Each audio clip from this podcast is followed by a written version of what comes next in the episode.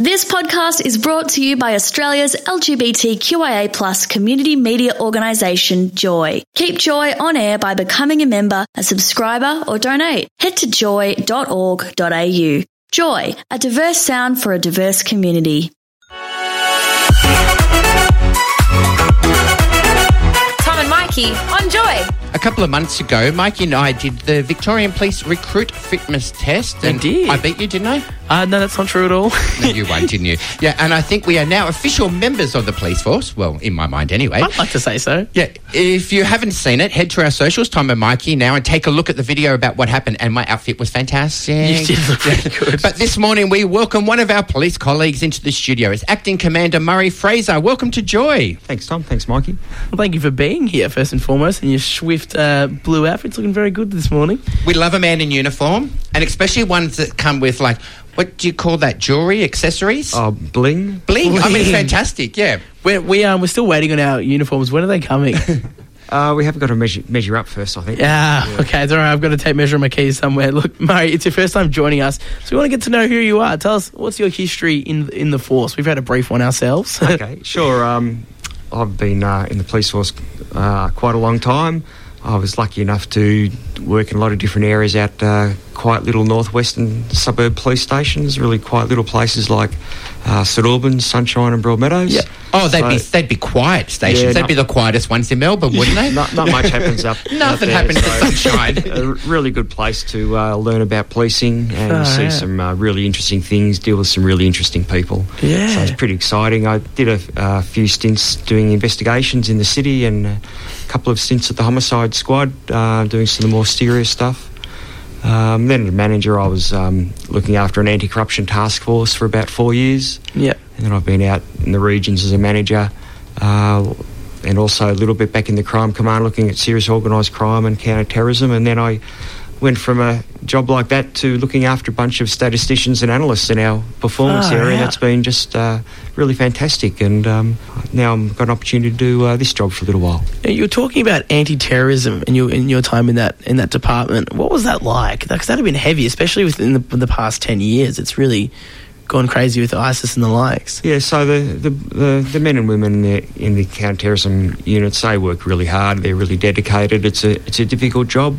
Um, we always say that the you know the police have to get lucky every time, uh, where the bad guys only have to get lucky once for it to be a disaster. So it's really high stakes. Yep. And the men and women there, they do a really good job. They're really dedicated, and we do a lot of work with um, our partners and other law enforcement agencies and intelligence agencies. So it's uh, yeah, it's one of those most joined up responses we have in policing, really. Yeah, yeah. Well, thank you, and thank you for all the lovely men and women out there that are doing that and keeping us safe, so we can just go along on our own day.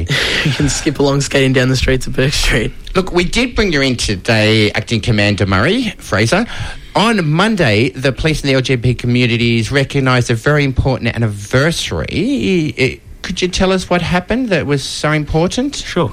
So uh, the celebration will mark 20 year anniversary of Victoria Police um, having a relationship with the LGBTI community uh, in a formal way by uh, receiving advice and having uh, regular meetings with community leaders. So I think. I think initially they called it a, uh, I think it was a police advisory group back all those years ago. Uh, we now it's now we call it a portfolio reference group where community leaders meet regularly with the Victoria Police and provide us with uh, advice about what some of the issues are in the community, about some of the policing issues that may be impacting, um, how we can actually change the way we police that actually reflects um, reflects the, the different needs and the uh, of the LGBTI community.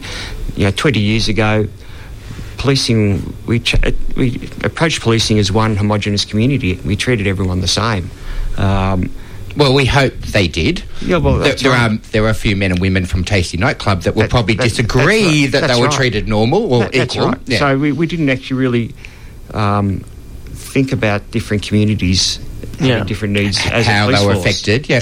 Um, and certainly over the passage of the last 20 years, we've really, Victoria Police has come to the you know, acknowledgement that we actually, different communities do have different needs. And so we have to tailor our response accordingly. So that whether that's LGBTI community, people with a disability, people from uh, culturally and li- linguistically diverse backgrounds, So there's all special needs that the plain vanilla police response just doesn't Yeah. work. And we have noticed that the, you know, as Mike and I went and did the police academy recruit test, we noticed that you actually are out there trying to recruit people from different walks of life. Again, it's not just what we would have Yeah. seen once, you know, the white cis male who police. Now we actually are looking for people with different ethnicity, race, different speech, different sexual communities. Yeah. Yeah, that's right. And that really, any police force has to reflect the community that it, that it serves. So we've really had a strong emphasis over the last few years of recruiting from uh, people from overseas, you know, born overseas or from uh, different ethnic backgrounds. We've got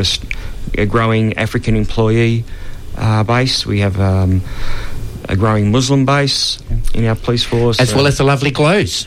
That has a lot of effect on our community. 370 plus glows. So Yeah, that's and, and it's making a big difference seeing them out and about in our in our clubs, in our communities, as well as at our fair days, our marches, and Mm. Yep. having you guys there part of it. Look, we have acknowledged that there have been impacts on, especially the LGBTIQ community. What what are we doing moving forward to make sure that you know we, we're always going to have a good relationship? So I think it's important that uh, happens at a number of levels. One, Victoria Police, the senior leadership needs to continue engage with the leadership from the LGBTIQ community. Uh, the GLOWs play an important role in that local level um, relationship building and under, mutual understanding and, and trying to build trust. Another important thing for Victoria Police is uh, we can't treat and police the community with respect if we don't respect ourselves. So it's really important Yeah. uh, that we have a culture and an organisation that respects people from different uh, backgrounds. within your own Absolutely. community. And you are correct. right. If you can't accept, you know, differences within the police force, That's right. how are you going to accept differences Yes. within our community? so I say it, it all boils down to respect. Yeah. So we have to respect our employees, no matter their background, no matter their sexual orientation.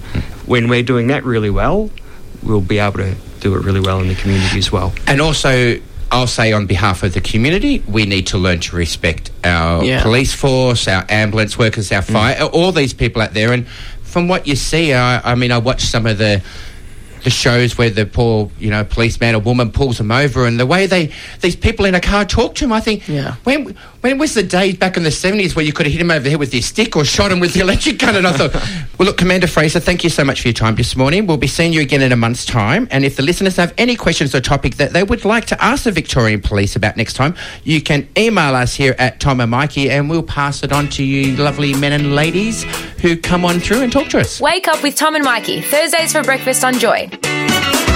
Tune in to 94.9 in Melbourne. Stream live at joy.org.au or download the Joy app. Find all our podcasts at tomandmikey.com. Subscribe on iTunes or wherever you get podcasts. Joy Podcasts, where you want them, when you want them. Thanks for listening to another Joy podcast brought to you by Australia's LGBTQIA plus community media organisation, Joy. Help us keep Joy on air. Head to joy.org.au. Joy, a diverse sound for a diverse community.